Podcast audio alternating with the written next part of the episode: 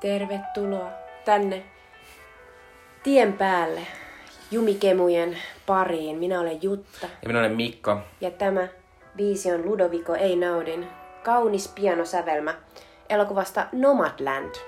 Tässä mulle tuli jostain kappaleesta meille joku semmonen suomalainen joku apokalyptika tai joku semmonen. Siinä oli vähän sellaista jotenkin. Siinä voi olla suomivipaa, mutta ehkä tässä on vähän sellainen suomalaiskansallinen melankolinen mm. fiilis tässä elokuvassa, joka kertoo ää, amerikkalaisista nykyajan köyhistä ihmisistä tien päällä.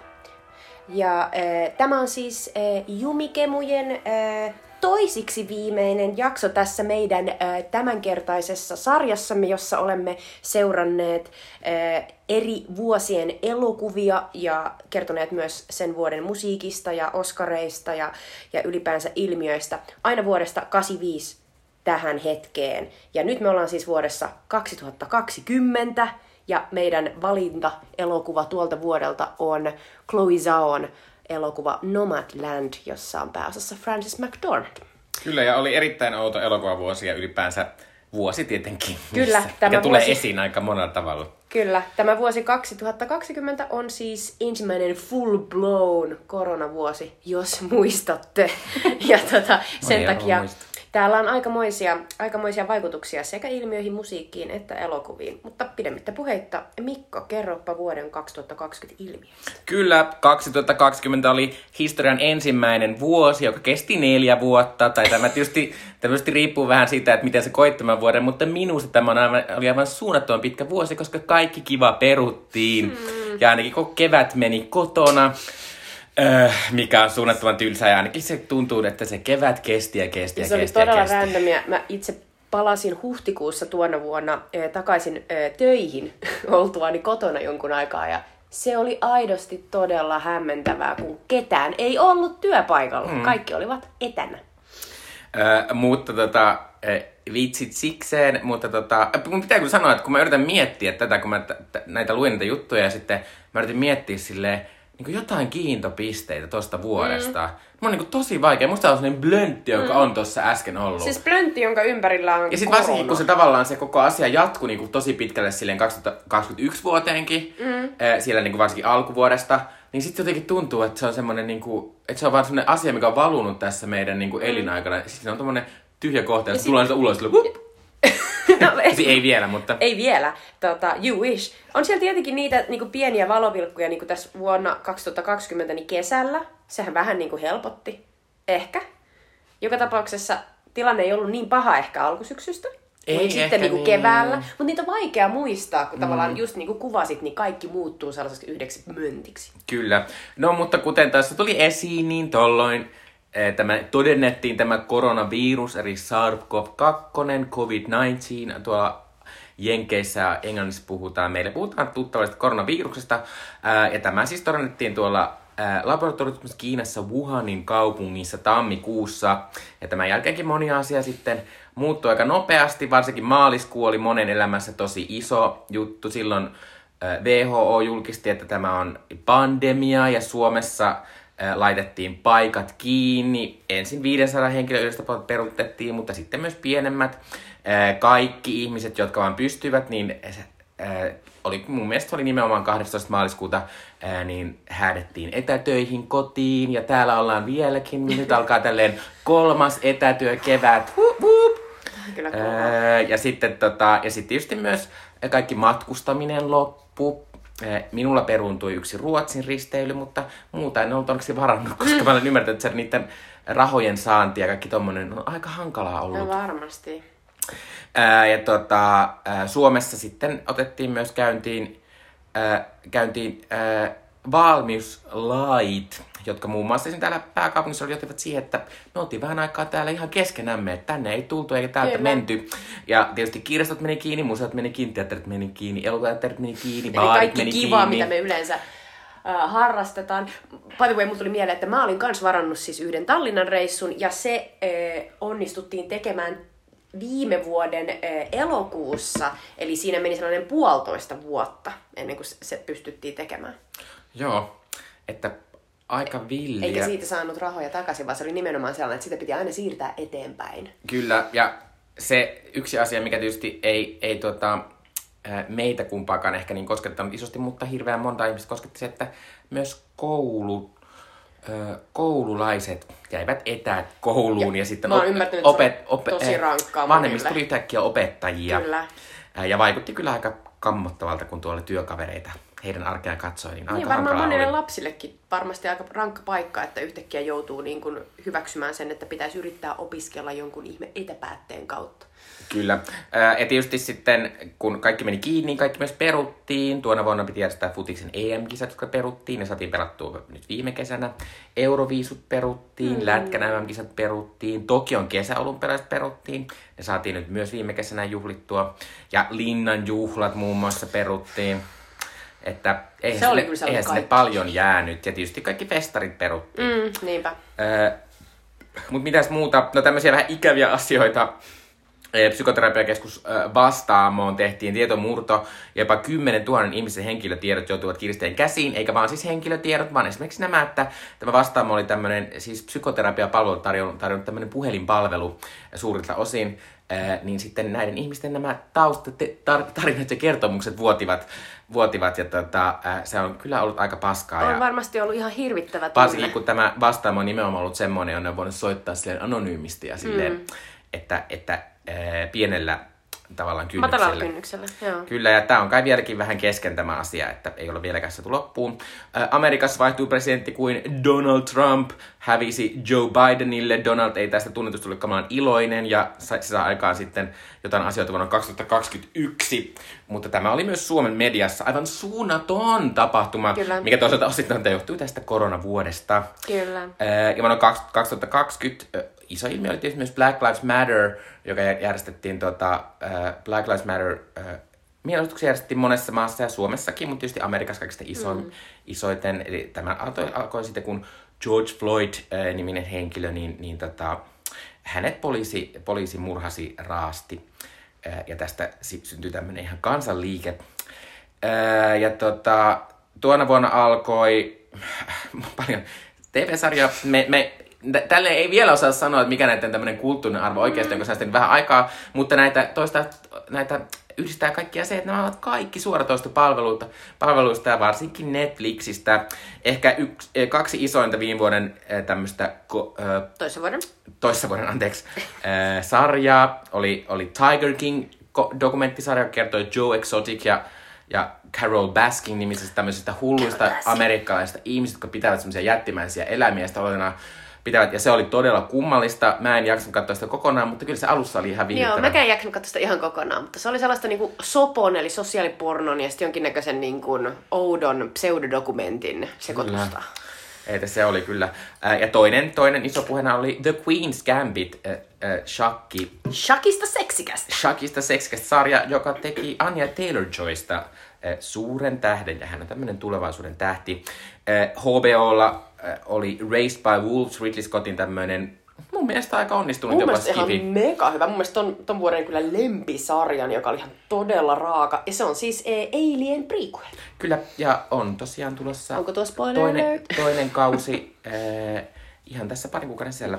Äh, HBOlla oli myös Mike, Mi- Mikaela Colein äh, upea I May Destroy You, joka on ehkä tämmöinen ton vuoden isompia tämmöisiä äh, kulttuuriasioita, ei vaan TV-sarja-asia, vaan äh, erittäin rankka, mutta toisaalta, toisaalta äh, viihdyttävä sarja tämmöisestä naisesta, joka yrittää selvittää omaa raiskaustaan. Mun pakko sanoa, että me ollaan vieläkin katsomatta toi. Mä en muista, toi tuli jotenkin oudosti, että mä olin vielä ehkä semisti niin kuin, tota, äikkärillä, mutta mun on katsottava toi, koska se on, se on todellakin valtava kulttuuri-ilmiö. suosittelen.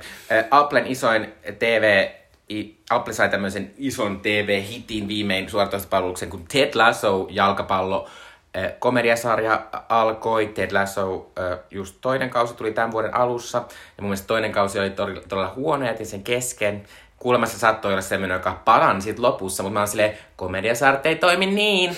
Anteeksi vaan, että bye bye Ted Lasso, mutta muun muassa Emmy, Emmy Galls tänä vuonna voitti melkein kaikki komediapalkinnot.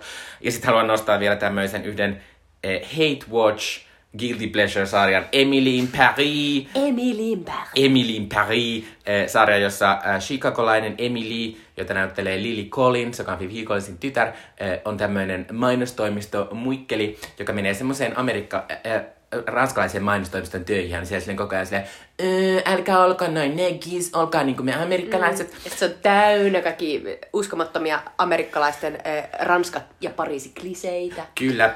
Ja nythän Emilin Parisista tuli ihan muutama viikko sitten toinen kausi. Ja mun pitää sanoa, että, että nyt, en mä tiedä, ehkä tästä loma-ajasta jostain, mutta nyt, tämä toinen on jotenkin vetänyt mua paljon enemmän. että, että mä, Ihmiset alkaa olla kypsy, kypsiä siihen, että amerikkalaisten Pariisikuva, missä on koko ajan patonki jossain kainalossa ja baskeri vinossa on sille siinä- tarpeeksi Mutta minulle. toisaalta siinä on myös sitä, että kun ei ole päässyt ulkomaille tai Niin. vaan niin pitkään "Oi, pitkään ihanaa." aikaa, niin on silleen, on se tosi nätisti kuvattu sitä Pariisia. Sille kiitos. Joo. Ö, Tuolloin kuoli myös saatanasti jengiä, to, luultavasti. Vähän niin kuin silleen, että olisi kaikki ollut yhdessä lentokoneessa. ei, ei valitettavasti. Ö, tota, tai ei valitettavasti, mutta ei. ei. Varmasti osa kuoli myös ihan tähän meidän covidiin. Amerikkalainen NBAn supertähti Kobe Bryant kuoli. Helikopterionnettomuudessa. Kyllä. Monty Python näyttelijä Terry Jones. Ehkä kaikista tunnetuin Bond, tai ainakin tietyille ikäryhmille paras Bond, Sean Connery kuoli. Sean Tietysti- Sean. Mikä tietysti on harmi. Spartacus-elokuvasta muun muassa tuttu Kirk Douglas, tämmönen vähän vanhemman ajan Hollywood-tähti. Näyttelijä Michael Douglasin isä. Kyllä äh, kuoli sitä kolmevuotiaana, toinen pitkänä nyt oli Tuule Viemä Errol Flynn Robin Hood Marianneito rooleistaan tunnettu Olivia de Havilland, joka on ihan Oscar paiktu. Hän oli sitä neljävuotias, kun hän kuoli. Oikea tyyppi. Star Wars-tähti Max von Sydow. Tykkäsin tosta. Silleen, unohtakaa seitsemäs sinetti. Kyllä, unohtakaa. Mutta ruotsalainen mega-legenda näyttelijä Max von Sydow kuoli 9-vuotiaana. Äh, Taru Sormusten herrasta, herrasta elokuvissa Bilboa esittänyt Ian Holm kuoli. Oletan, että tämä Bilbo oli myös Hobbit-elokuvissa jossain. En ole niitä katsonut, koska ne ovat nähtävästi huonoja. Oli kai. Joo. Tämä on nähnyt ykkösen. länkkäreiden, äh, länkkärielokuvista varsinkin tunnettu äh, legendaarinen säveltäjä Ennio Morricone kuoli. Kyllä. Sitten tämmöinen oli, joka järkytti koko, koko äh, varsinkin jenkkiläistä kulttuurimediaa, kun äh, Black Panther-tähti Chadwick Boseman kuoli. Hän kuoli tosi nuorena. Kyllä, että hän oli alle 40-vuotias. Eikö hän kuollut syöpään? Äh, kyllä, että hänellä oli tämmöinen syöpä, josta hän ei ollut hirveästi kertonut kellekään, niin sen takia tämä tuli mm. vähän yllättäen. Äh, sitten amerikkalainen tämmöinen äh, vanhan, vanhan liiton feministinainen Ruth Bader Ginsburg Ja tämä oli järkyttävää, koska Ruth Bader Ginsburg meni kuolemaan vielä, kun Donald Trump mm. oli vallassa, joten Donald Trump sai nimittää uuden äh, korkeimman oikeuden tuomarin, joka on elinikäinen virka, ja Ruth Bader Ginsburg oli tietysti demokraattituomari, joten sinne nousi sitten uusi konservatiivinen tu- tuomari, äh, ja hän on Amy, en muista sukunimeä, mutta joka tapauksessa hän ei ole vielä tehnyt mitään aivan poikkeuksellisen konservatiivisia päätöksiä, mikä on ollut ihan mielenkiintoista. Onneksi hän on koko loppuelämänsä Niinpä. aikaa. Hän on suht nuori, hän on mun mielestä joku mm, kuitenkin ehkä alta 50 ehkä. Jep. Joo. Ja sitten vaikka en jalkapallosta mitään tiedä, niin Diego Maradonan tiedän. Diego Maradona, joka tunnetaan tästä Jumalan käsi-asiasta. Hän teki käde, kädellä maalin, mutta se hyväksyttiin. Kyllä, eli wow. Olipa jumalallista. Tästä saamme mahdollisesti nyt sitten niinku vihapostia. jos Kyllä, joku tätä kuuntelee. mutta Diego Maradona kuoli mm. myös ja tästä Maradonastahan tehtiin pari vuotta sitten kuulemma erittäin onnistunut dokumentti. Ja Euroviis perutti. Niinpä. Mikä oli sinänsä harmi, koska kaikki kappaleet oli valittu ja silloin ei hyviä kappaleita. Ja va- varsinkin tuona vuonna ää, ne monet kappaleet olivat aika ns. monikulttuurisia. Eli siellä näkyy myös tämä, että Euroopassa asuu muitakin kuin valheisia naisia. Eikä. No niin, no siitä sitten tutulla Aasinsillalla hyppäämme musiikkiin.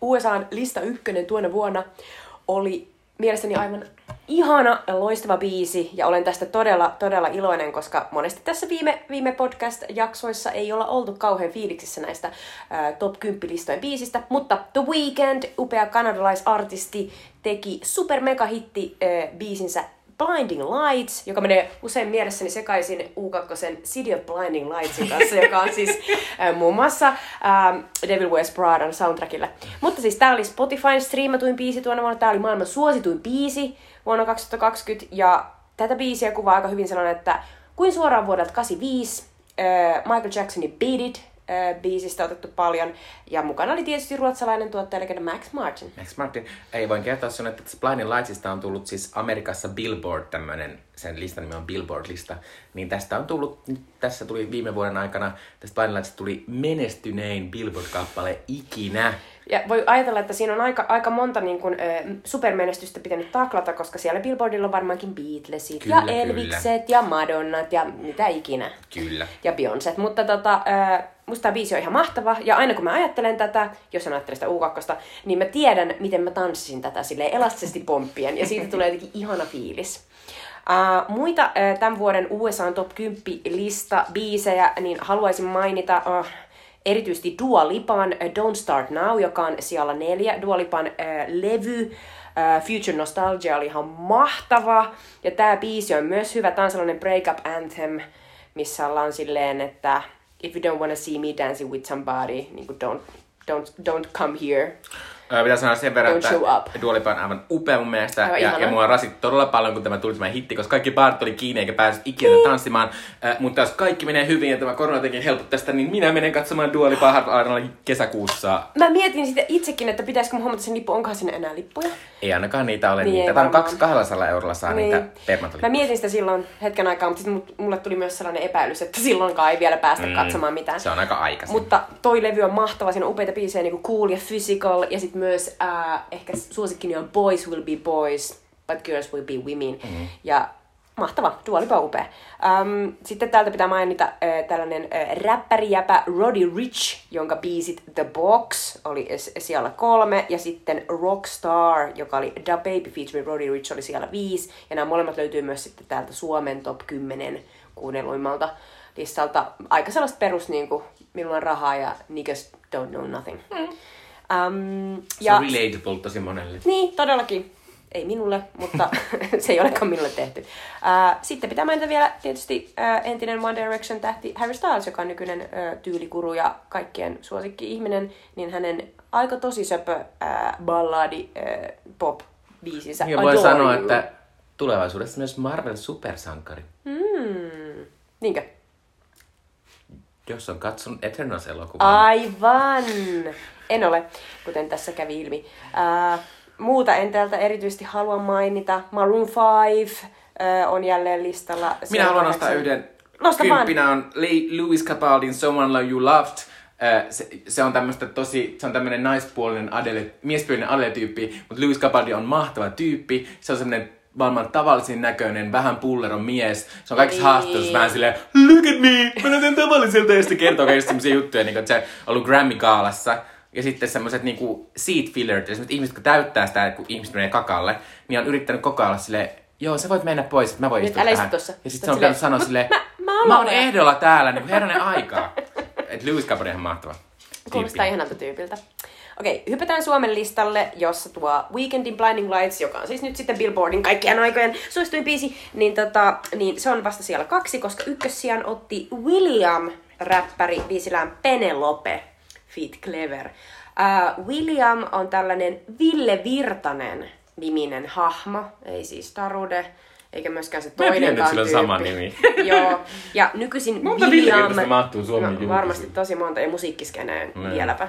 Äh, nykyisin William on ollut, äh, tai viime aikoina se on ollut otsikoissa siitä, että sitä syytetään rahanpesusta, ja niin kuin tämä juttu on, että se olisi vienyt 10 000 euroa Espanjaan jollekin huumepomolle, mutta se huumepomo otettiin kiinni just ennen kuin tämä vaihtokauppa tehtiin, mutta William tietysti kiistää kaiken ja asia on vielä auki.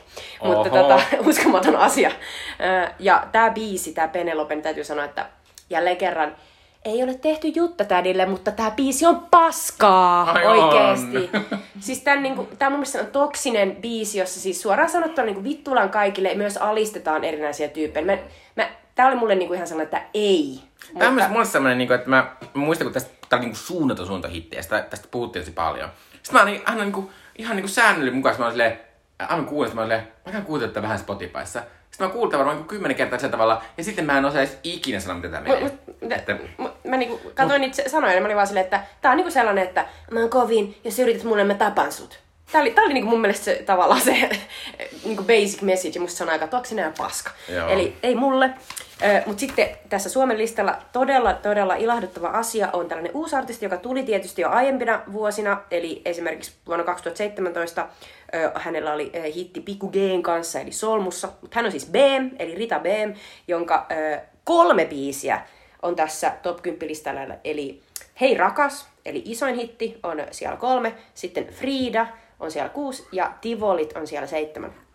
Ja tota, BM on siitä hauska, että, että se on tällainen niin kuin, laulaja lauluntekijä, joka siis tekee itse, säveltää, sanoittaa ja on niin kuin tosi niin kuin self-made woman. Ja tämä sen Raamankaari viehättää albumi rikkoi siis Anssi-Kelan Nummela-albumin ää, pitämän tällaisen niin kuin, sijoituksen, että sillä on ollut enti, eniten näitä Suomen virallisen niin kuin, listan ykkös, ykköspaikkoja niin kuin, eniten viikkoja. Oho. Tota, mutta siis musta tämä Beemin tyyli on tosi sellainen niin kuin herkkä, ja melodinen, just se hei rakas mulle, niin jotenkin se, siinä on sellainen, niin kuin, tavallaan se tulee sellaiseen niin kuin, valmiiseen tilaan, jossa meillä on tollaisia niin kuin, kauniisti, melodisesti laulavia, niin kuin, romanttisesti niin kuin, esiintyviä mimmejä, mutta näissä on kyse parisuhteista. Useimmissa näissä biiseissä käytetään aika paljon niin kuin, vertauskuvana taloa. musta, musta näissä on ihan hyvä meininki. Tykkään BMistä, sillä on kaunis ääni ja, ja musta on ihanaa, että se tekee itse noin biisit. Ja musta niissä on jotain, jotain vähän sitä klassista. Mm. Ne ei ole niin kikkailevia, että... Mm. Mäkin tykkään, että siinä ei ole sellaista Että varmaan se osittain, osittain sen takia se onkin ollut niin suosittu, että Niin. se on aika monen ikäiselle. Niin, tulee ehkä sellainen niin kuin, vähän niin kuin sellaisia kaikuja jostain Alanis Morissettesta. Ähm, sitten nelossijalla Suomen listalla oli, tämä on edelleen siis tämä Spotify niin kuin, äh, mm. soitetuimmat tuona vuonna Suomessa, niin oli Elastisen ja Jenni Vartius, eli kahden tällaisen megasuositun artistin yhteispiisi Epäröimättä hetkeäkään, joka on siis tällainen tosi, tosi niin kuin pop anthem. Ja molemmat on tällaisia äskettäin perheellistyneitä isoja tähtiä, jotka on todenneet, että voi vitsi, kyllä mä kaiken tämän jättäisin, jos sä sanoisit niin. Niin sitten nämä on tällaisia niin kuin, molemmat laulelee omalle puolisolleen, että oot niin tärkeä ja ihana. Ja se on ihan kivaa. Vitos siellä on Arttu Viskari ja Leavings Orkesteri, eli siis ilmeisesti Levi and the Leavings Orkesteri ilman Iestä Sundqvistia, joka on kuollut. Ja biisi on Tässäkö tää oli? Ja No, en aio mennä No, mutta sä viimeksi sanoit, että, että Arttu Viskari on vähän niin kuin Liivien, mm, Liivien mm. Nyt mä haluan vielä tarkentaa sitä, mä en muista mitä mä sanoin tarkalleen, mutta tarkennan, että se on vähän niin kuin Leivent Leavings, mutta niin kuin tavallaan halvemmalla ja niin kuin laskelmoivemmalla tavalla. Toki Leivent Leavingskin oli varmasti laskelmointia jossain vaiheessa ainakin, mutta että tässä, tässä biisissä lauletaan niin kuin jostain Soliferista, joka on ilmeisesti asuntoauto, ja sitten tässäkö tämä oli ö, valu asfaltille autosta glykoli. Ja jotenkin niinku, en mä tiedä, musta tuntuu, että, että saa, saa tehdä samantyylisiä biisejä kuin Leevi, mutta sitten tässä on vielä sellainen lisäjärkytyskynnys, että tässä on sellainen kohta, missä lapset laulaa jotenkin silleen, että jee, me kuoltiin, mutta nyt me päästiin lööpiin, isä teki meistä tähtiä tyyliin. No, ei se nyt ole ehkä kuoltiin, mutta joka tapauksessa, että, että niin kuin, Jotain pahaa tapahtuu. Niin, niin jotenkin siinä tulee sellainen, että siitä puuttuu sellainen herkkyys, joka mun mielestä niissä Leevin biiseissä oli. Mm, Mutta toisaalta mä en ole mikään Arttu Viskari asiantuntija, joten voitte haastaa minua tässä. Ja muuta tästä ei ole mainittavaa. Täällä on tosiaan se Roddy Rich kahdella biisillä. Ne on siellä 90, eli, eli Rockstar ja sitten The Box. Minä haluan nostaa yhden, Nosta mikä oli viime vuoden yksi i- ilojuttu äh, tästä lista ulkopuolelta. Eerika Wigman, entinen tämän kuninga, kuninkaallinen, mm. äh, starttasi äh, uransa uudelleen pop-tähtenä ja hän julkaisi tuommoinen Kikki on Liina Se oli niin UMK-kappaleen ja Syntisten pöytäkappale, joka on aivan mahtavaa ja aivan mahtava vuosi, että saatiin Eerika Wigman tänne Suomeen. Niinpä. Erika. Äh, äh, jos ei ehkä nä- näkynyt äh, ton, ton, ton äh, koronavaikutus musiikissa, mm. niin elokuvissa kyllä näkyy, varsinkin täällä maailmanlistalla, äh, sillä äh, täällä maailmanlistalla voin sanoa, että minä olen nähnyt yhden näistä kymmenestä katsotuimmasta, äh, ja oletan, että, että ei kauhean korkealle yllä monen muunkaan katsojamäärät, tai että kuinka monta näitä on katsonut, koska suurin osa näistä on kiinalaisia tai ylipäänsä aasialaisia elokuvia. Mäkin on nähnyt vain yhden näistä. Ja se on, se on joo, Kyllä. Oletan, että se on Christopher Nolanin Tenet. kyllä. Ää, tota, mutta katsotuin elokuva maailmassa oli japanilainen anime-elokuva D- Demon Slayer Mugen Train, joka siis on suora jatko-osa tämmöiselle Demon Slayer-nimiselle TV-sarjalle. Aivan. Ja mitä ymmärsin, minä muistan, kun tämä tuli Suomessakin Minäkin. leffateatterin ja sitten kun minä kävin leffassa, vaikka oli korona, ja aina kun pystyin, niin sitten minä pitkään mietin, pitäisikö mennä katsomaan tämä, kun mitään muuta ei ollut. Ää, mutta sitten kun minä luin niitä arvosteluja, niin, niin niissä oli aika silleen, että, että olisi ehkä hyvä, että olisit kattonut sen sarjan. mutta suhteessa tähän, niin se tuotti puoli miljoonaa, miljoonaa ää, puol, puoli miljardia dollaria ja se on siis katsotun anime, tai eniten tuottanut anime-elokuva ikinä ja eniten tuottanut japanilainen elokuva ikinä. Kakkosena on The 800-elokuva. Äh, 800 on tämmöinen kiinalainen historiallinen draama, joka kai. perustuu tosi tapahtumiin. Joo, Äh, ja on varmasti uskollinen. on varmasti, ja se, se ei varmaan yhtään... Faktatsekkaus niin, niin, läpi. Ei, niin, kyllä, että propaganda ei varmana, mutta se tuotti nähtävästi lähinnä Kiinassa 470 miljoonaa dollaria, eh, koska tietysti Aasiassa tämä joko hoidettiin vähän paremmin tämä koronakriisi, tai sitten siellä vain välitty sitä niin paljon. Toisaalta just eilen oli uutisissa, että Kiina oli sulkenut jonkun miljoonan kaupungin tästä tällä viikolla, kun siellä löytyy nyt kolme koronatartuntaa, että voi olla, että ne oikeasti otti sen Ehkä ne oikeasti tukahduttaa sitä paremmin. Kyllä. No me ei edes yritä tukahduttaa. Kolmosena oli My, My People, My Homeland, joka on todella kiinalaisen Onko se isänmaallinen elokuva? Toisaalta täytyy sanoa tähän väliin, että me ollaan ehkä vähän sokeita niille kaikille oudoille amerikkalaisille isänmaallisuuksille, jotka saattaa olla uineet noihin elokuviin, joita me ollaan vaan totuttu näkemään. Mutta on toi My People, My Homeland tosi Kyllä. Kiina. Mutta äh, tämä on siis tämmöinen kiinalainen antologia-elokuva, jossa kertoo, jossa kertaa viisi tarinaa, jotka sijoittuvat eri puolille Kiinaa. Ja tästä tämmöinen fun fact, minkä löy- löysin äh, Wikipediasta. Äh, Wikipedian mukaan tällä elokuvalla oli yhdeksän ohjaajaa ja 26 käsikirjoittajaa. Mut- Mutta oli vähän tullut komiteatyö. Mutta mut tää on niinku maailman kolmanneksi katsotun elokuva, äh, tai eniten tuottanut. Mä mietin vaan, että olisiko tää niinku sama kuin toi Aku Louhimiehen Paha maa. Olisi niinku tää Ehkä. silleen, että erilaisia tarinoita Suomesta. Tosin mitä mä ymmärsin, niin tämä ehkä oli vähän hyvä, semmoinen hyvän tuulinen. Aa, Vu- eli Vuosaari. Niin, vähän Vuosaari, joo. Sitten nelosena on viimein, viimein tämmöinen meille tuttu länkkäri elokuva, eli Bad Boys elokuvasarjan neljäs osa, Bad Boys for Life, jonka pääosassa on siis Will Smith. Ää, ja tota, se tuotti 426 miljoonaa dollaria. Syy, minkä takia se oli näin ylhäällä, oli, että se julkaistiin tammikuussa, jolloin kerkesi, koronaa. kyllä kerkesi pyöriä aika paljon maailmalla mm. ennen kuin tämä korona iski. Ja sitä tietysti ei kerran peruuttaakaan. Ää, Monta kertaa peruttiin seuraava elokuva sen sijaan, joka oli Christopher Nolanin Tenet. Ja jos olette kuunnelleet podcastia, niin, niin kuulitte silloin, kun aina kerroimme, milloin, milloin on seuraava Tenetin ensi-ilta. Kyllä. Ää, En tiedä, olenko vieläkään saanut sitä olutta, jonka, jonka Jutta lupasi minulle silloin, kun Aa. löimme vetoa että tuleeko Tenet ensi iltaan. Totta. Ehkä saan sen joskus. Se, saat ehdottomasti. Sanotaan, että saat sen sitten tota, ö, ei seuraavalla, vaan sitä seuraavalla podcast-kerralla, kun meillä on gaala. Kyllä, äh, siitä lisää myöhemmin. Äh, mutta Tenet tuotti 363 miljoonaa, joka oli melko lailla pettymys äh, Warner Brosille, äh, mutta myös Christopher Nolanille.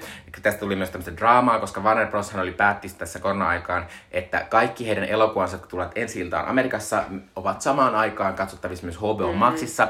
Ja Christopher Nolan suuttui tästä niin paljon, että hän sitten ei enää jatkossa tee elokuvia Warner Brosin kanssa, mikä tietysti on suunta menetys Warner Brosille, koska Christopher Nolan on yksi heidän tämmöinen Kyllä. iso, iso, Mutta iso ymmärrän ohjaaja tässä, tähti. että Nolanin kaikki elokuvat, mitä hän on tehnyt viimeisen 15 vuoden aikana, niin niiden juttu on ollut se, että ne pitää katsoa sieltä just tietyllä formaatilla ja viimeisimmät elokuvat juuri IMAXissa. Kyllä. Ja, ja, ja se on niinku se ainoa oikea tapa, niin jos yhtäkkiä niinku studio on silleen, että mutta se voi katsoa myös HBO Maxissa pikkuruudulta, niin kyllä. mä ymmärrän, että Nolanilla Katso menee kännykällä. Äh, kutosena on Sonic, äh, Segan klassisen pelisarjaan Sonic perustuva Sonic the Hedgehog. Eikö tässä ollut sellainen mieletön asia, että Sonic oli aluksi jotain erilaisia niin kuin animoituja asioita, mutta ne piti poistaa, koska ö, trailerissa ihmiset vaan friikahti. Kyllä, eli tästä julkaistiin sellainen traileri ja siinä Sonicilla oli aika pienet, pienet tuota silmät ja hampaat, siis ihmishampaat.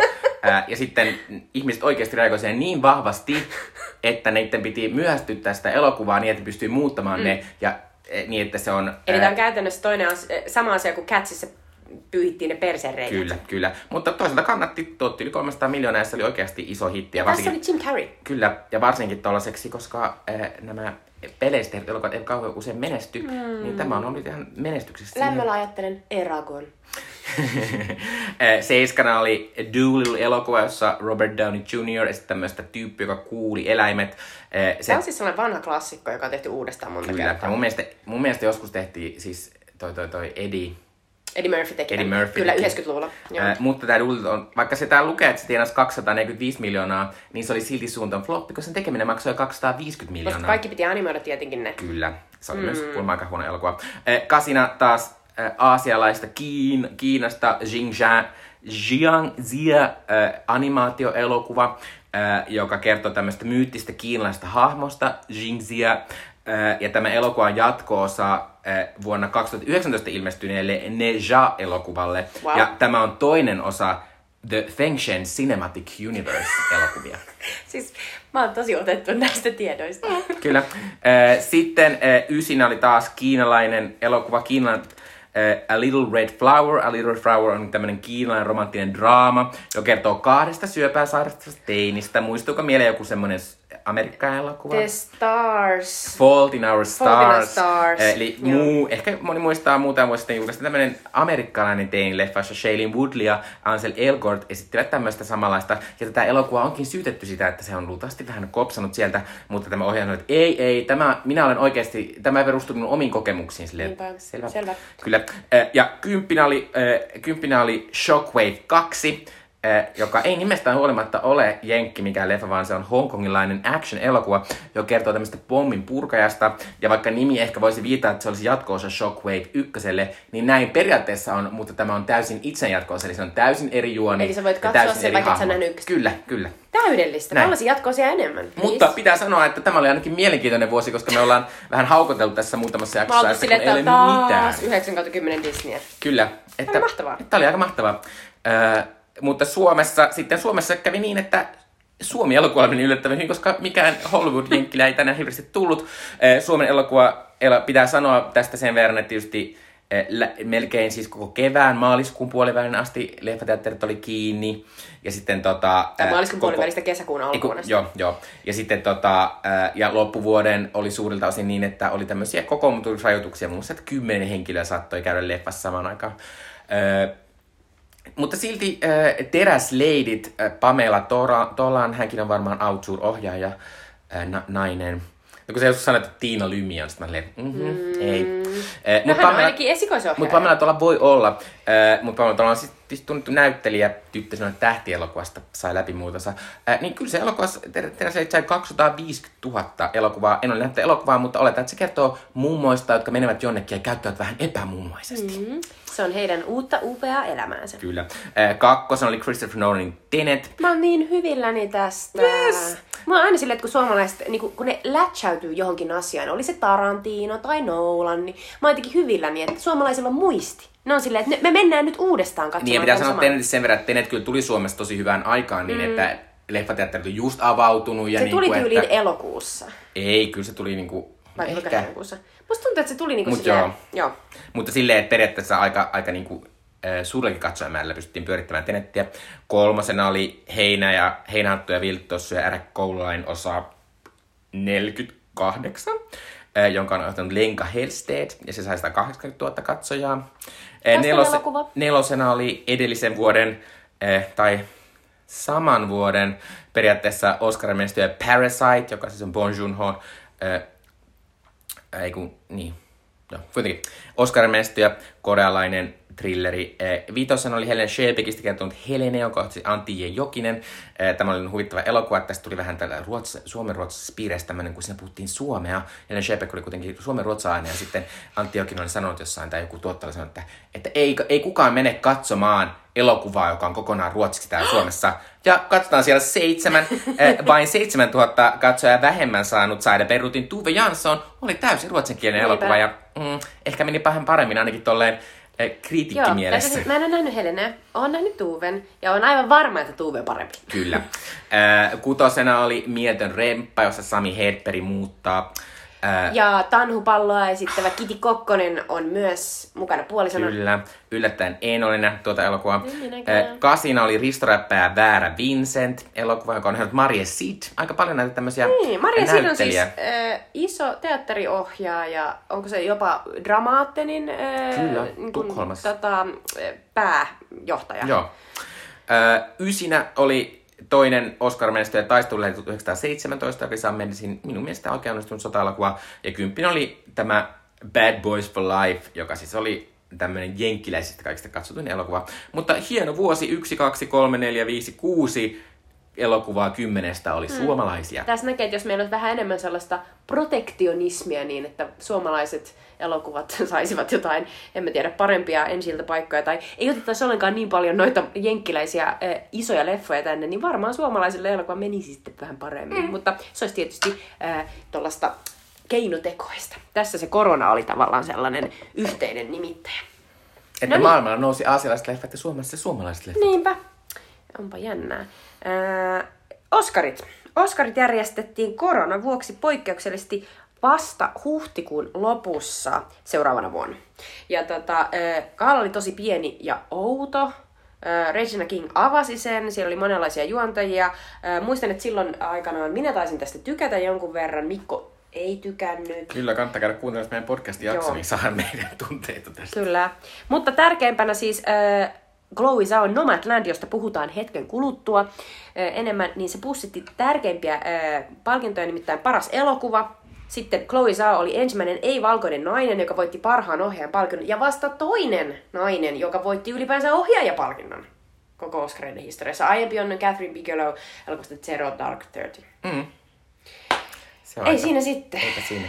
Annetaan sen sinne. Mutta niin pitää sanoa, että voipi olla, että ensi vuonna, kun palkitaan tämän vuoden elokuvia, niin saadaan jo kolmas nainen, koska Jane Campion on aika Joo, ja Jane Campion tuolla. on tietysti näitä, kun- jos olette seuranneet meidän podcastia, niin Jane Campion on näitä äh, äh, pioneereja tässä, koska hän oli äh, vasta toinen äh, nainen, joka oli ohjaaja ehdokkaana Oscareissa.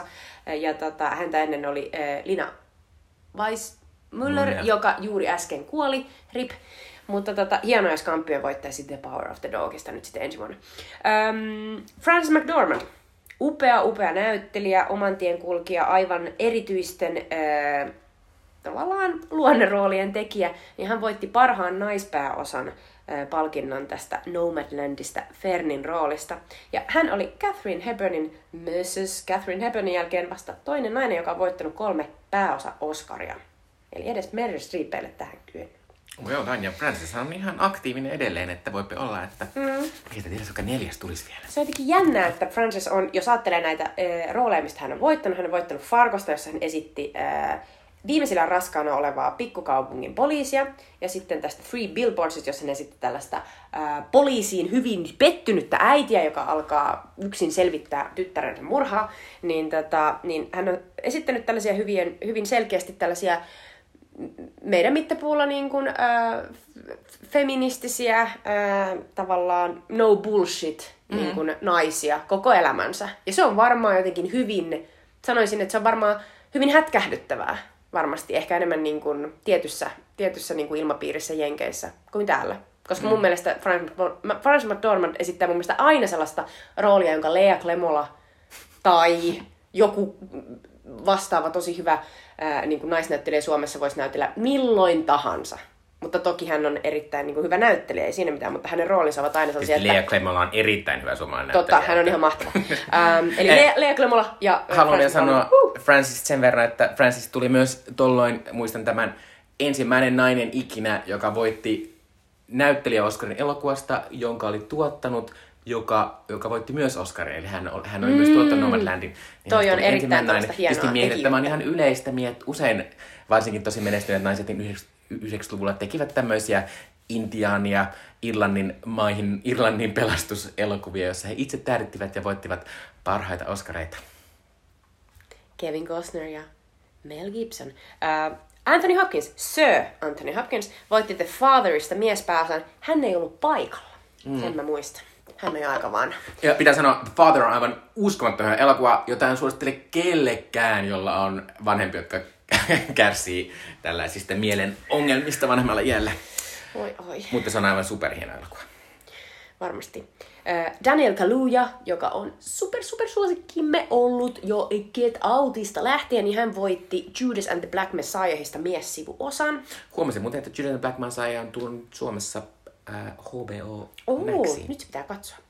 Ja Jun, apua, en osaa sanoa, Ju, Ju Jung Ehkä. äh, voitti Minarista naissivuosan. Ja Minari Mummo, kuunnelkaa meidän podcast, kun fiilistelemme Minari Mummo. Hänellä on aivan uskomaton puhe. Ja Minari oli myös söpö elokuva. En ole nähnyt. Pitää katsoa. Mutta monella tavalla hieno naisten ilta. Chloe Zhao, McDormand, Minari Mummo ja sitten vielä brittiläinen Emerald Fennell voitti parhaan alkuperäiskäsiksen Promising Young Womanista, joka on aika huikeaa, koska se on erittäin, erittäin rohkea elokuva raiskauskulttuurista mm-hmm. ja, ja, tota, ja feminismistä. Ja pitäisi sanoa, että Carrie Mulligan olisi ihan mahtava. Se on mun, mielestä, mun mielestä se olisi pitänyt voittaisi pääosanaisoskari siitä. Mutta kyllä Carriekin ehti onneksi vielä. Ja tämän vuoden Oscarista täytyy myös muistaa, että siellä oli tällaisia äh, klassisia mm, miestekijöitä, kuten David Fincher, äh, jotka toivat tällaisen klassisen miestekijöistä kertoneen elo- elokuvan Mank, joka oli vielä mustavalkoinen, etukäteen kymmenen ehdokkuutta, voitti vain kaksi. Eli tä- otti täysillä turpaan. Ähm, sitten Disney Pixarin Soul, äh, ihana, ihana Jats-elokuva toi Oscarin jälleen äh, muusikkoduolle Trent Reznor ja Atticus Ross, mutta myös Jean Baptistille, mm-hmm. joka on äh, Stephen Colbertin äh, housebandin äh, vetäjä. Ja, tota, ja myös tämä äh, Soul voitti parhaan animaatio-elokuvan Oscarin. Sitten vielä mainittu, Suomi mainittu, Sound of Metal äh, tota, elokuva. Äh, se voitti parhaan leikkauksen ja parhaan äänen Oscarit. Ja suomalainen Heikki Kossi oli Foley-tekijänä tässä elokuvassa. Äh, haluan sanoa yhden asian näistä Oscarista vielä, mikä jäi mainitsematta. Eli tämä oli myös ensimmäiset Oscarit, jossa kaksi naista oli samaan aikaan ehdolla parhaan ohjaajan äh, Oscar-palkinnolle. Ennen näin ei ole ikinä käynyt. Mikä se toinen on? Emerald Fennell. Niin tietysti, joo. Mutta helei, naisten esimarssi. Ja kannes äh, jätettiin järjestämättä, koska korona. Kyllä, äh, mutta Nomadland julkaistiin ja puhumme siitä ihan kohtaa. Äh, Nomadland on siis kiinalaistaustaisen naisohjaajan Chloe Zhaon ohjaama äh, elokuva tämmöisestä Fernistä, joka menettää kotinsa ja itse asiassa kotikaupungissakin äh, tämmöisessä äh, kamalassa taloudellisessa ahdingossa ja alkaa sitten elää tämmöistä van lifea niin sanotusti, kun monet, monet tätä harrastivat Suomessa vähän tämmöiset keskiluokkaisemmat ihmiset viime vuonna, ää, niin tota, hän siis muuttaa asumaan tämmöiseen pakettiautoon, jolla hän sitten matkustelee tämmöisten pätkätöiden perässä ympäri, ympäri jenkkejä ja siellä kohtaa sitten näitä muita van life tai karavaanari-elämää eläviä nomadeja. Ja tämä Glowisa on siis tehnyt tätä elokuvaa hirveästi, hän on muun muassa leikannut tämän ja muun muassa tehnyt käsikirjoituksen. Tähän tämä kirjoittaja on siis sovellettu käsikirjoitus, tämä perustuu Zhao Jessica Bruderin tietokirjaan. Jessica Brewerin siis. Kyllä. Äh, ah, joo, joo, joo, anteeksi. Ei mitään. Jessica Bruderin tietokirjaa. Äh, tässä on päässä, kuten ollaan sanottu monta kertaa, Francis McDormand ja äh, toisena näyttelijätähtenä tässä on David Stra- Strathairn, äh, joka estää tämmöistä Davia, jonka, johon Francis ehkä vähän ihastuu. Tai Dave ihastuu ainakin häneen, no, mutta kyllä on se molemmin puolesta. Joo. Ää, Ja muutenhan tämä on, kuten Chloe Zhao usein on ollut, on, että, että tässä on paljon myös tämmöisiä amatööri- tai ei ollenkaan näyttelijöitä, koska äh, Chloe Zhaon tapa tehdä elokuvia on tämmöinen, ainakin ollut tähän asti tämmöinen hieman dokumentaarinen niin, että äh, hän voi tuoda sinne semmoista fiktiotarinaa, mutta pääosin voi olla, että osat niistä rakentuu kyllä oikeiden ihmisten kokemuksille. Ja niin tässäkin elokuvassa. Ää, Tämän elokuvan budjetti oli 5 miljoonaa ja, ja tämä tuotti 40 miljoonaa, ää, mikä oli ihan varsinkin koronavuonna hyvä tulos. Ja pitää sanoa vielä tämmöinen hauska tidbit oli, että Chloe Zhao tämän jälkeen ohjasi Eternals Marvel supersankarielokuvan, niin tämä elokuva tehtiin, tehtiin sen Eternalsin kesätauolla. Ää, mutta tota, ää, mä tykkäsin tästä aivan hirvittävästi tästä elokuvasta ja voin sanoa nyt, että tämä oli musta paras elokuva tuona vuonna.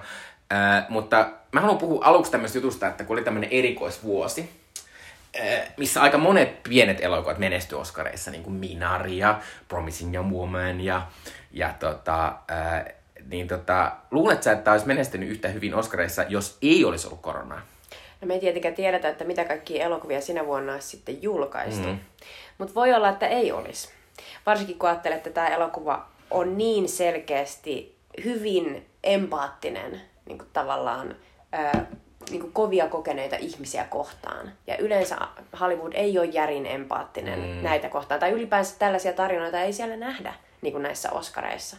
Niin, niin tässä tuli jotenkin sellainen, että korona laittoi Amerikan, länsimaat ja ylipäänsä koko maailman pikkuhiljaa polvilleen. Niin tämä kertoo ihmisistä, jotka, jotka talous on niin kuin laittanut ja tavallaan se maailman, maailmantalous on laittanut polvilleen.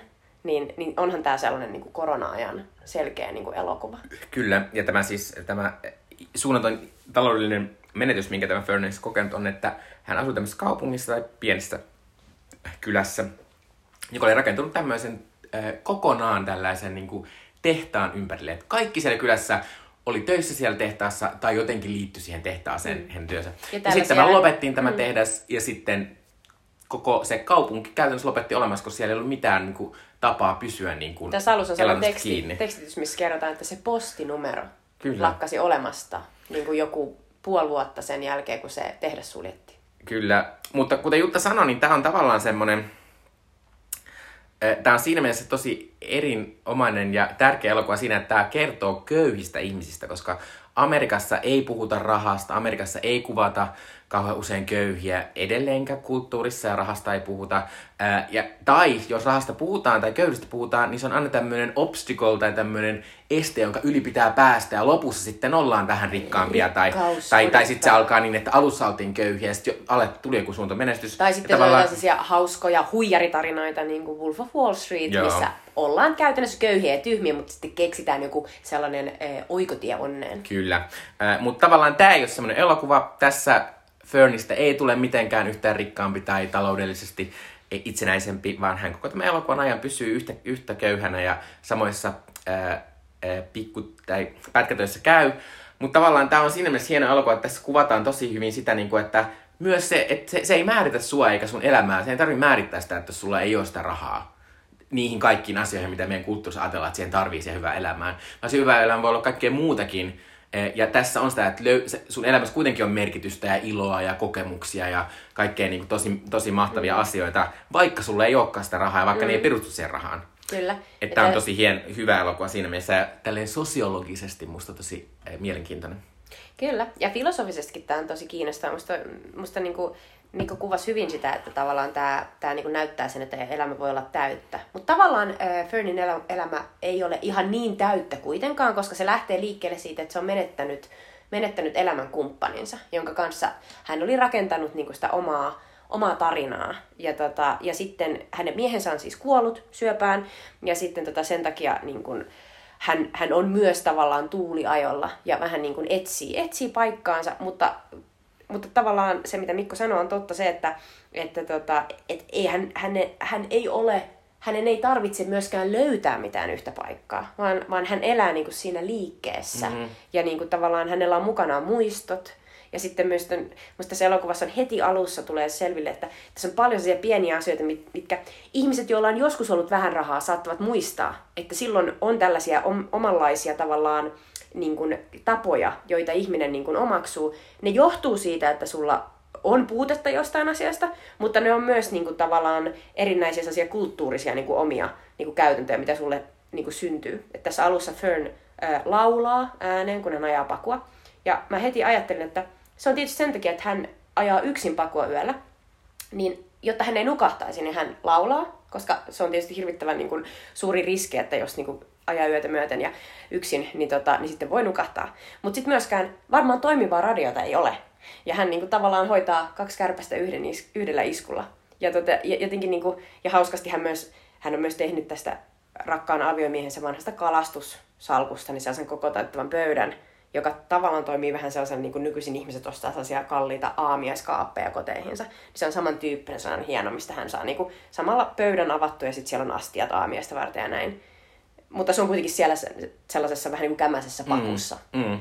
Jotenkin nämä pienet asiat niin kuin tekee sellaisen, että, että se elämä on rikasta, mm. koska hän on niin kuin keksinyt näitä omia pieniä niin kuin juttujaan. Mutta monet asiat on myös sitä, että, että käytännönkin kautta ne on niin kuin fiksuja. Ja ylipäänsä tässä on, musta tästä on niin mielenkiintoinen se, se tämän Fernin suhde siihen, sen, siihen, sen, niin kuin siihen pakettiautoon, koska se on se sen koti. Ja siinä kun se sanoo jollekin silleen, että joku kysyy, että ootko sä niin koditon? Sitten sanoo, että ei, ei, et, en mä koditon, mä oon taloton, niin mulle taloa. Ja sitten kun tämä menee rikki tämä paku jossain vaiheessa, niin sitten hän pitää selittää niille, mikä on tietysti hänelle vähän nolo asia, mutta hän sitten selittää sille korjaamalla, että ei, että minä en voi ostaa 5000 euron uutta, että tämä on minun kotiini, että teidän pitää korjata tämä, mikä mm. tässä on. Äh, mutta tota, tämä on myös silleen hauska elokuva, koska tämä kertoo, tässä toinen iso teema on tämä pätkätyöläisyys ja se, että sä matkustat ympäri. Tietysti Amerikassa tämmöinen on varsinkin mahdollista, koska Amerikka on niin suunnattoman iso maa, jossa on niin kuin, tavallaan pätkätöitä löytyy aina välillä jostain.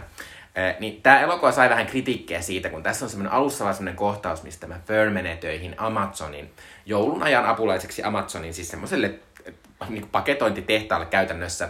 Ja sitten, sitten monet tämmöiset, esimerkiksi Vanity Fairin äh, tota, kriitikko oli silleen, että olisi pitänyt olla jotenkin vähän, vähän niin kuin jotenkin kriittisempi. Että jollain olisi mennyt vaikka käsi johonkin niin, ja, silleen, ja, ja, ja, to, ja, toki Amazonissa on ongelmaa sitä, että se tuottaa suunnitelmasti voittoa ja kaikki työntekijät saavat hirveän huonoa palkkaa. Ja pointti on se, että työntekijät ei saa, niin kuin, niitä on estetty siis niin järjestäytymästä. Kyllä, kyllä. Mutta siis tota, äh, ensinnäkin tämä ei ole sellainen elokuva. Ja toisekseen Tämä kertoo köyhistä ihmisistä. Köyhä ihminen ei voi valita sitä, että ai no enpä nyt, alo- aloitanpa melkan täällä Amazonissa.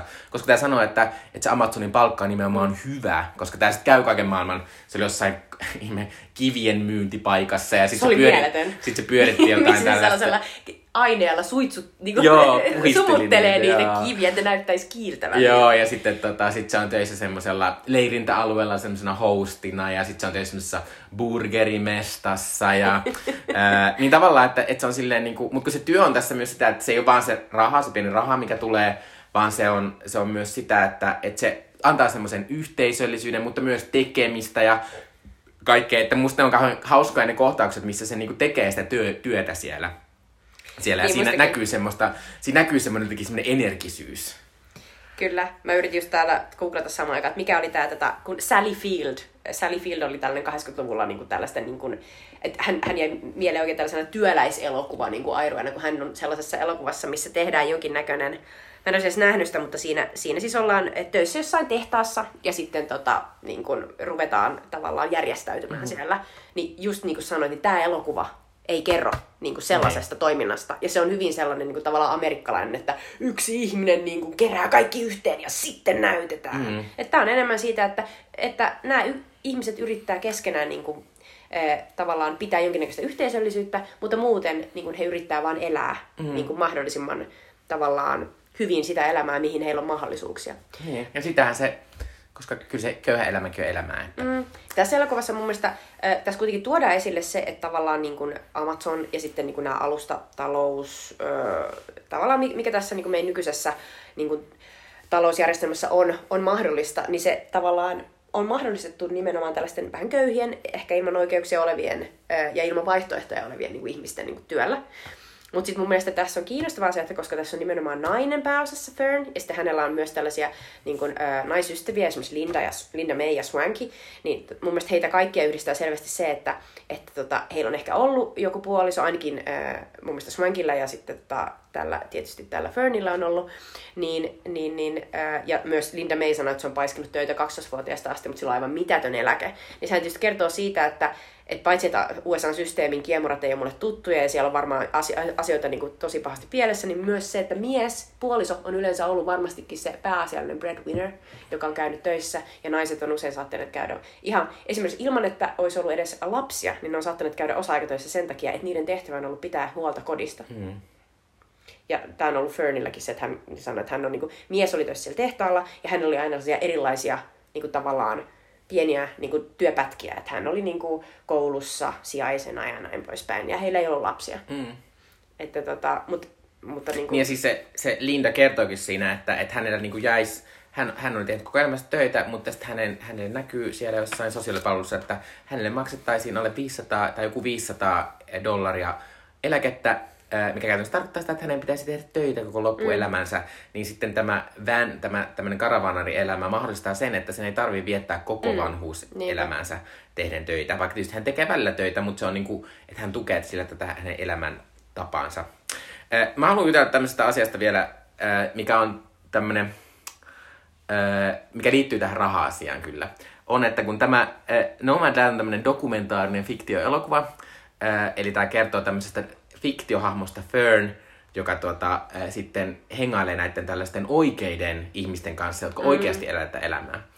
Niin sitten mietin, että onko se vähän jotenkin sellaista köyhyyslarppia se, että tuommoinen rikas näyttelijä tähti Frances McDormand laskeutuu tuolta Hollywoodista niin kuin hengailemaan sitten noiden niin kuin, eh, köyhien ihmisten kanssa, koska, koska tuota, tai miksi, miksi Frances McDormandin on pitänyt tähän mennä, koska esim. Eh, Chloe on ai, edellinen elokuva Upea Upea Rider. Joo, me siinä ei ole näyttelijöitä. Mm. Siinä, ne, siinä se pääosan esittääkin poika on oikea ihminen.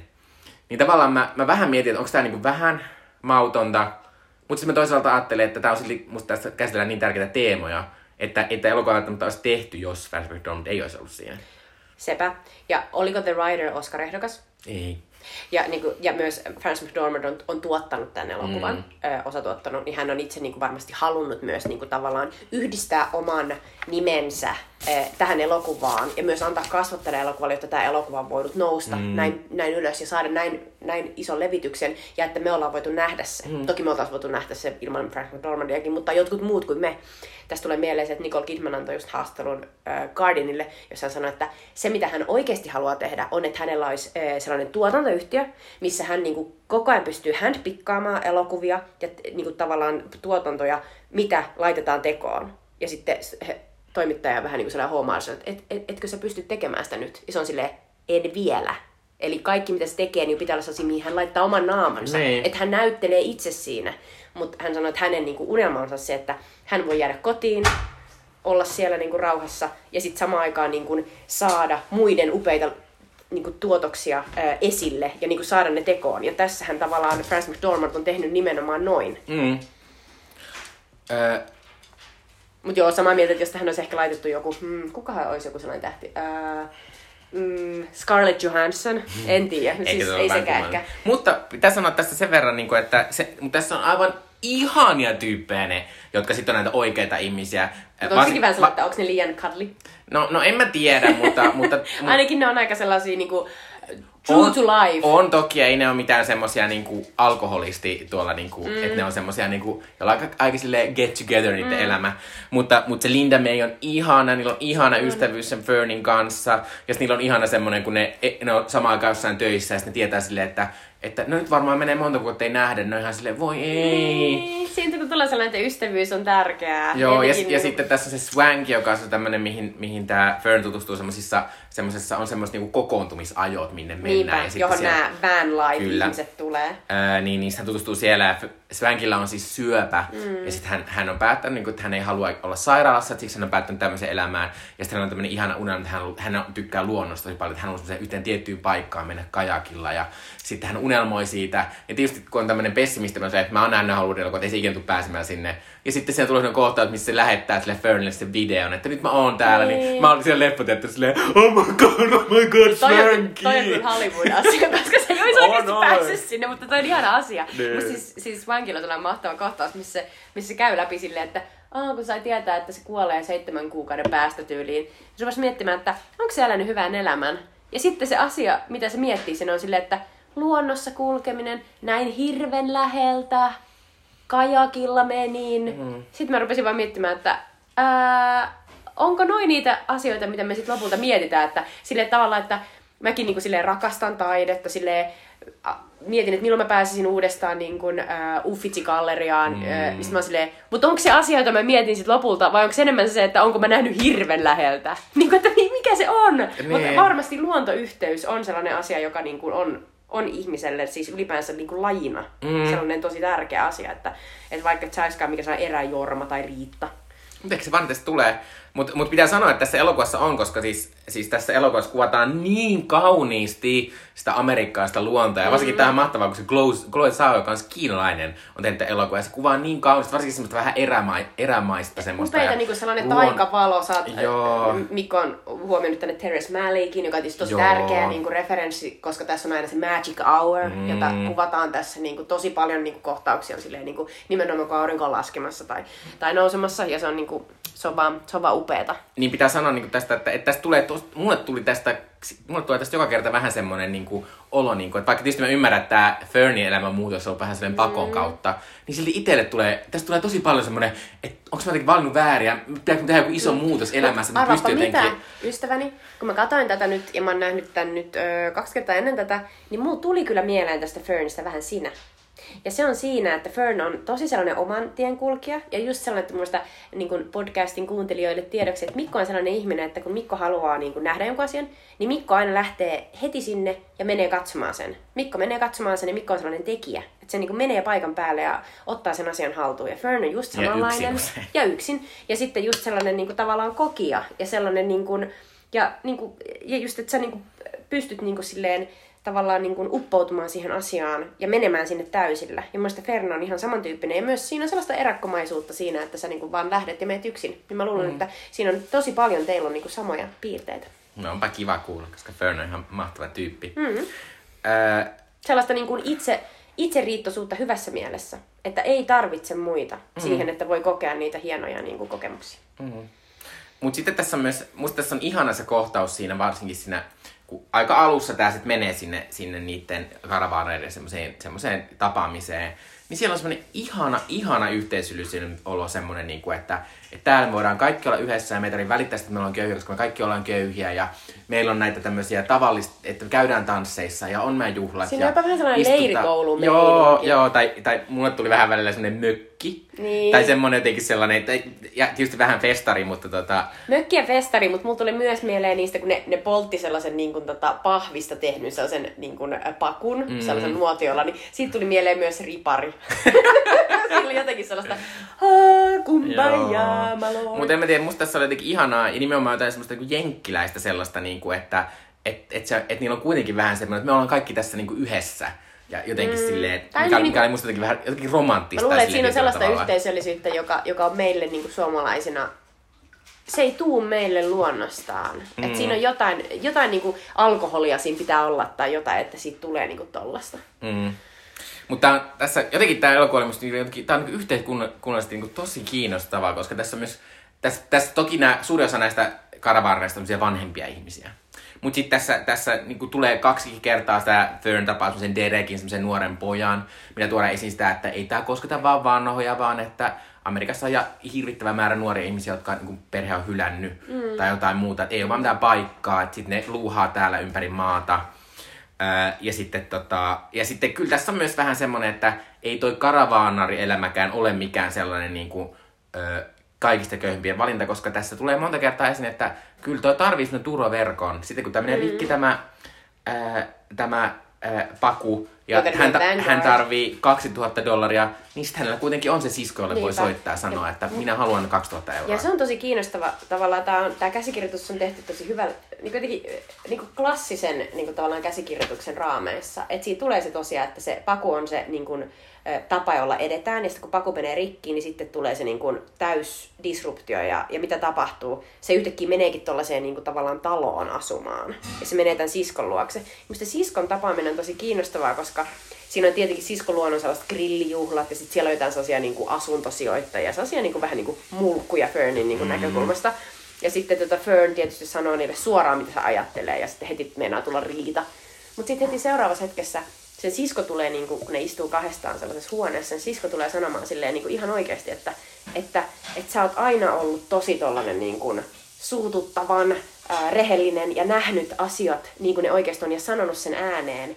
Ja että sä oot nähnyt minussakin ne asiat, ennen kuin mä oon itsekään tajunnut niitä. Ja sitten se sanoo, niin kuin, että se, että sä lähdit ja aloit elää niin kuin, tota sun omaa elämää siellä sen miehen kanssa toisessa kaupungissa, niin että mä oon kaivannut sua. Että mm. sä oot sellainen ihminen, joka niin kuin, antaa tosi paljon mulle.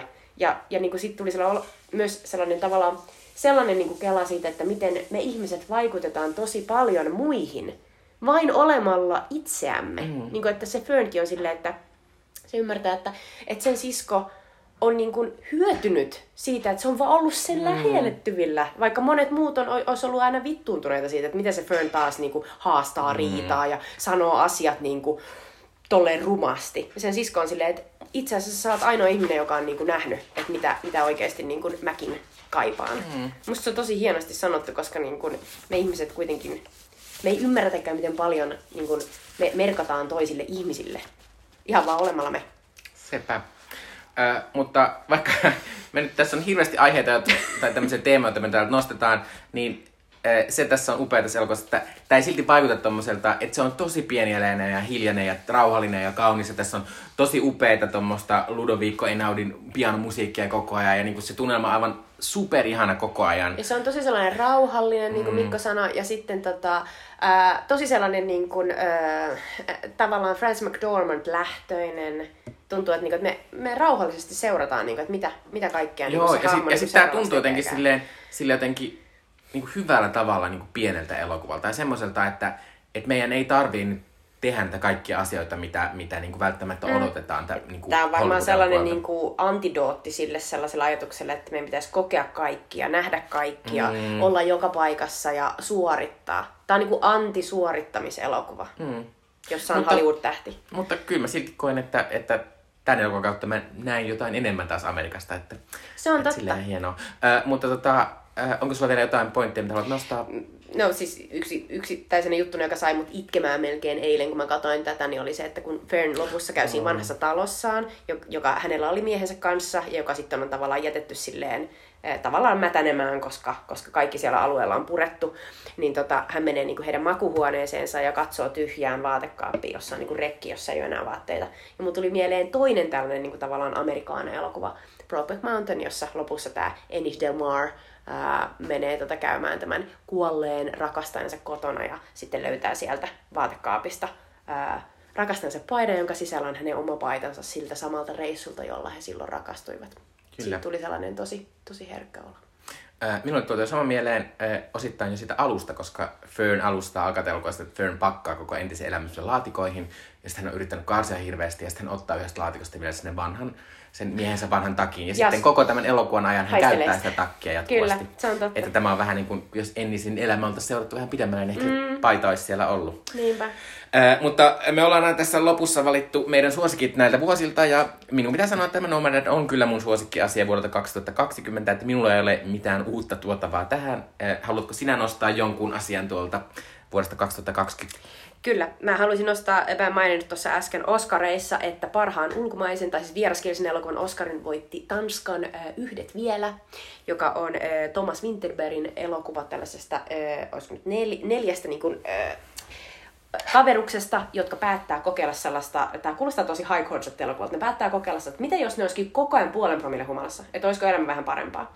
Ja siis ää, pääosassa Mads Mikkelsen ja sitten tota, näitä muita niin kun, miehiä esittää sellaiset tanskalaiset näyttelijät, joita mä en muista mistään muualta. No, mutta mä voin sanoa, että on semmosia eloku, että kun näette elokuvan ja sitten katsoo niinku yhtäkään tanskalaista sarjaa, se on silleen, aa, okei, okay, mm. okei. Okay. Että ne on semmosia käytännössä Tanskan Tommi Korpeloita Niinpä. kaikki. No varmasti. Mutta he siis ovat opettajia. Ja, tota, ja sitten kun he rupeavat tolleen niin kuin pikkaisesti, ö, niin kuin mi, mikä se onkaan, mikrodoussaamaan alkoholilla, niin se sitten johtaa erinäisiin tapahtumiin. Mutta ö, se, mikä tässä elokuvassa olikin poikkeuksellisen upeata, oli se, että mun mielestä tämä ei ole elokuva itse asiassa ryyppäämisestä ollenkaan, vaan tämä on elokuva niin kuin tavallaan vaikeiden tunteiden kohtaamisesta ja siitä, että miten, niin kuin, miten se alkoholi, niin sillä on monenlaisia funktioita. Ja tavallaan joillekin se ei sovi ja joillekin se aiheuttaa tässä tosi isoja ongelmia. Joillekin se sitten tavallaan antaa mahdollisuuden ja pakokeinon siihen, että, että pääsee ikään kuin jostain deadlockista ulos. Ja se ei ole mikään sellainen niin kuin, äh, ihmeparannus, mutta niin kuin tavallaan se on, moni, se, se on niin kuin monimutkainen asia. Ja tässä on hienointa on se sellainen, yh, niin kuin sellainen yhteys, mitä, mitä nämä miehet kokee. Ja sitten tässä on erityisen niin kuin riipaisena sellaisen yhden niin kuin niistä miehistä kohtalo, joka on niin kuin sellainen, että tavallaan se olisi ollut koko ajan tapahtumassa mm. joka tapauksessa, mutta sitten tämä niin kuin, tavallaan heidän kokeilunsa niin kuin ajaa, ajaa siihen niin kuin syvemmin. Ja siinä on ylipäänsä sellaista niin kuin ihanaa sellaista bro, niin kuin sellaista hyvän, hyvän tahtosta niin kuin bro-meininkiä heidän välillään. Ja mulle jäi jotenkin sellainen tosi sellainen, niin kuin, jotenkin sellainen lämmin ja sitten tavallaan myös sellainen niin kuin, öö, jotenkin sy- syvä fiilis tästä leffasta. Ja, ja sitten tämä leffa niin kuin päättyy sellaiseen aivan uskomattoman upeeseen kohtaukseen, missä Mads- Mads Mikkelsen tanssii. Ja Mads Mikkelsen on vanha tanssija. Kyllä. Ja tämä on upea. Ja sitten tämän elokuvan, kun Thomas Winterberg voitti tästä Oscarin, niin sitten hän kertoi, että hänen, hänen tyttärensä oli kuollut tämän elokuvan teon aikana. Ja sitten oli niin kuin, se oli tosi, tosi tota, Mun pitää sanoa, että mun mielestä tää oli myös eh, semmoisesti viihdyttävä elokuva. Tässä on sellainen mahtava tilanne, missä mistä jengi dokaavat saatanasti ja lähtee ostamaan kalaa kaupassa. Se on totta, se kalaka, se on, se on ihan huikea kohtaus. Tässä on tosi paljon sitä, että varsinkin niin suomalaisena niin ymmärtää myös sen hauskuuden, mitä siihen kännäämiseen liittyy. Kyllä. Seuraavaksi jotain hauskaa, eli Switchy Dippejä. Ja loppuun vielä Switchy Dippisuosituksia, eli meidän kulttuurisuosituksia teille. Minun kulttuurisuositus löytyy HBO Maxista. Se on The Sex Life College Girl-niminen TV-sarja. Se on tämmöinen, olisikohan kahdeksanosainen komediasarja, jonka tekijöistä löytyy muun muassa Mindy Kaling. Ja se kertoo tämmöisestä neljästä tytöstä, jotka päätyvät kämpiksiksi, kun he aloittavat collegein. Ja sitten heidän tästä alustaan Ää, ja pitää sanoa, jotenkin mä vertaan tätä helposti, niin kuin, mulle tuli mieleen vähän niin kuin sinkkuelämää, koska tämä sinkku on jatkunut and Just Like That-sarjalla, ja siinä yritellään käsitellä monia tämmöisiä asioita, mitkä niin kuin nykyisin pitää käsitellä näitä juttuja. Ää, niin tehdään ta- seksipodcastia, Eva. Kyllä tehdään, ja sitten on, sitten on tätä, tätä lesboja ja, ja on, woke on, on woke-meininkiä ja kaikkea. Ää, niin tämä sarja on osoitus siitä, miten se tehdään helposti ja hienosti ja niin, että se on oikeasti eh, tavallaan, että se ei tunnu päälliin, vaan se tuntuu, että tämmöistä me elämä on ja nämä asiat pitäisi, pitäisi ottaa huomioon ihan ilmakin, että teette monta vuotta myöhemmin tämmöisen sarjan vanhoista, vanhemmista naista, jotka yhtäkkiä kohtaavat nämä asiat. Ää, tota, ja, ja tämä on tosiaan, tässä on, tässä on ihan hauskaa, tässä on myös seksiä, tämä on kiva, ja tässä on yksi hahmo, joka on salaa lesbo, ja sitten hän kamppailee sen kanssa, voiko hän tulla ulos, kun hän on tosi suosittu. Mutta sitten hän, hän ajattelee, että hänen, suositus, hänen, hänen syy olla suosittu menee pilalle, jos kaikki tajuavat, että hän on lesbo. Äh, että siinä on tälleen. Ja, ja ylipäänsä tämä oli musta, tää oli musta tosi viihdyttävä, äh, hauska. Tää, se on hauska se college-asia ja tässä on, tässä on tosi komeita poikia, äh, joihin nämä tytöt ihastuu. Tässä yhdessä roolissa on Timothée Chalamet, sisko Paulin Chalamet. En tiennyt tästä asiasta. En mä tiennyt myöskään, että hän oli sisko. Äh, mutta tota, äh, kyllä The Sex Life of College Girls haluaa tämmöisen kivan, kepeän, nopeasti katsotaan sarjan, joka ainakin musta oli tosi äh, viihdyttävä, mutta jossa käsitellään ihan oikein maailman asioita, äh, niin kannattaa katsoa. No, mun suositus on myös HBO Maxissa. Se on nimittäin Curbin uusi kausi, eli 11 kausi Curb Your Enthusiasmia, eli Jäitä hattuun sarja, joka on siis Larry Davidin, eli Seinfeldin luojan, sellainen tota, itseironinen sarja hänestä itsestään, tällaisena hahmona Hollywoodissa, joka elelee elämää, jossa hän asuu isossa talossa, käy golfaamassa ja sitten valittaa kaikesta. Ja sitten yrittää deittailla erinäisiä naisia, mutta aina epäonnistuu surkeasti. Ja se on tietysti tärkeää, koska muuten se olisi kauhean ärsyttävä hahmo hahmo, mutta, tota, mutta Larry on tietysti tosi sellainen moniongelmainen, ää, tavallaan sellainen Woody Allen henkinen, mutta ilman niitä ikäviä, ikäviä tota, ää, konnotaatioita hahmo. Ja tämä uusi kausi on mun mielestä tosi hauska, koska tässä on oikeasti niinku, tavallaan saatu tavallaan kiinni siitä, että mikä siinä Kirbyssä on hauskaa. Eli Larry jatkuvasti keksii sellaisia uusia ää, tavallaan sanoja, jotka on sellaisia, että älä pompauta! Ja se tarkoittaa lähinnä sitä, että jos sä istut ö, sohvalle, jossa toisella, ö, toinen istuu vieressä ja sillä on ö, lasi ö, punaviiniä kädessä, niin sun pitää istua varovasti, että et sä pompauta sitä viiniä siihen vierelle, siihen sohvalle. Ja siinä on, joka jaksossa on uusi tällainen Larry Coined termi. Ja siinä ollaan todella niin kuin itsetietoisia siinä, että aina Larry keksi jonkun uuden asian, joka on tosi naurettava ja tyhmä. Ja siinä on sellainen mahtava kohtaus yhdessä jaksossa, missä esimerkiksi innostuu tosi paljon siitä, että se menee sushi-ravintolaan ja huutaa aina sen Irashimaisame!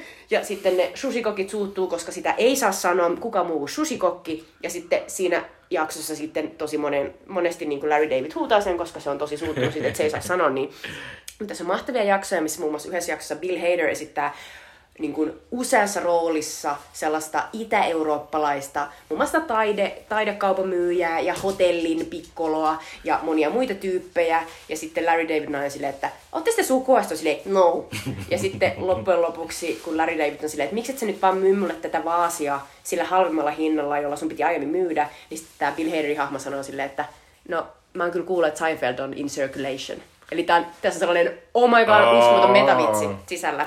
Eli siis äh, kuulijoille, tiedätkö Larry David on siis mega, mega rikastunut sillä, että Seinfeldin oikeudet on myyty. Sai varmaan satoja miljoonia Kyllä. just Netflixin hän, hän, on, hän on erittäin, erittäin rikas. Mutta, mutta tämä on erittäin, erittäin hauska tämä kausi myös sen takia, että tässä on sellainen uskomattoman niin kuin pitkään rakennettu sellainen niin kuin koko kauden jatkuva juoni siitä, että, että Lärin pihalla on uimahallas, uimaallas, sitten sellainen tota, varas niin kuin kompastuu sinne ja hukkuu. Sen varkaan veli saa tietää, että Lärillä, Lärillä ei ollut uimaltaan ympärillä sellaista tota, aitaa. Los Angelesissa pitäisi olla aita. Se veli alkaa kiristää Larryä sillä, että sen veljen tytär, joka on täysin lahjoton näyttelijä, pitää päästä esiintymään se Lärin omaan sarjaan, joka kertoo Lärin nuoruudesta.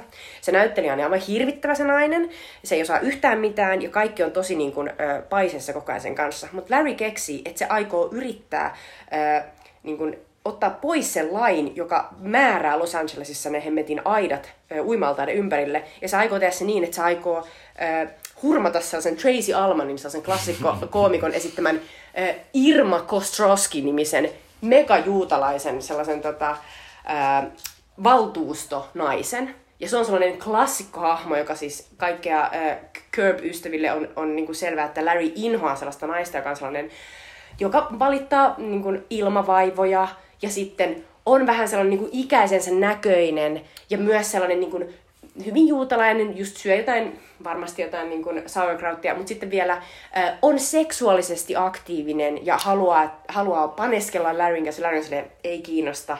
Mutta sitten hän kuitenkin hommailee sen Irman kanssa, jotta hän saisi sen hemmetin äh, fence lawn tota, pois. Ja sitten siinä on jotain niin, kuin niin hauskaa siinä Tracy Almanin hahmossa, se vetää sitä ihan täysillä. Ja mä halusin nähdä sellaisen Irma spin-offin, jossa seurattaisiin Irman elämää, koska se Irma on ihan huipputyyppi. Ja musta on aina hauskaa, kun Larry saa nenilleen, koska Larry on myös sellainen tosi itseään täynnä oleva hahmo. Ja sitten on myös hauskaa, että, että tota, sen bestis on sellainen Jeff Garlinin esittämä sellainen Jeff-niminen tuottaja, joka siis nyt kävi ilmi, että se on siis halannut sellaisella John Lasseter-tavalla niin kuin siellä ihmisiä niin kuin siellä tota, jonkun toisen sarjan kuvauksessa ilmeisesti, mutta koska hän ei ole tässä sarjassa mikään niin kuin NS-tuottaja tai muu, niin sitten tämä sarja ei siihen kuole, että Jeff Carlin nyt sitten joutuu ilmeisesti johonkin mustalle listalle. Mutta anyway, musta on aina naurettava, että tässä sarjassa Jeff Carlin koko ajan paneskelee mukaan nuoria kauniita naisia. Mä koko ajan silleen, se on tollanen vanha mies, jolla on tällainen ääni. Sitten mä oon silleen, miten tää on mahdollista, mutta varmaan Hollywoodissa on. Mutta siitä mä tykkään, että, että Larry ei yleensä niin kuin ikinä onnistu näiden, näiden tota, ihmisten kanssa, joita hän deittailee. Sen sijaan Irma, Irman kanssa Go asiat Irma. hoituu. Irma on niin mahtava tyyppi. Mä halusin, siis Tracy Alman on loistava koomikko. Ja mä en, mä en ollut nähnyt Tracy Almania juuri missään niin kuin ennen, niin mä oon ihan Tracy Alman fani. Oi, ehkä mä alan katsomaan Curb Your Enthusiasm uutta kautta mun etätyölounastauoilla. Öö, Se on tosi helppo siihen, koska se on puolen tunnin jakso. Ne, mä tiedän. Ensi viikolla matkataan tuonne kauas, kauas, kauas, kauas, puolentoista viikon päähän, kun puhumme vuodesta 2021. Ö, Meillä on valitettavasti uutisia, te ette voi näyttää elokuvaa missään, koska sen, silloin meidän elokuva on Spider-Man No Way Home, joka siis on nykyisin leffateatterissa, mutta jos leffat ovat kiinni, niin te ei näe. Paitsi jos jossain Joensuussa, niin siellä ehkä. Ö, mutta ensi kerralla siis puhutaan Spider-Manista, ö, on meidän tämän ö, sarjan viimeinen jakso, ja kerrotaan meidän gaalasta. Niinpä, stay tuned. Moi moi! Moi moi!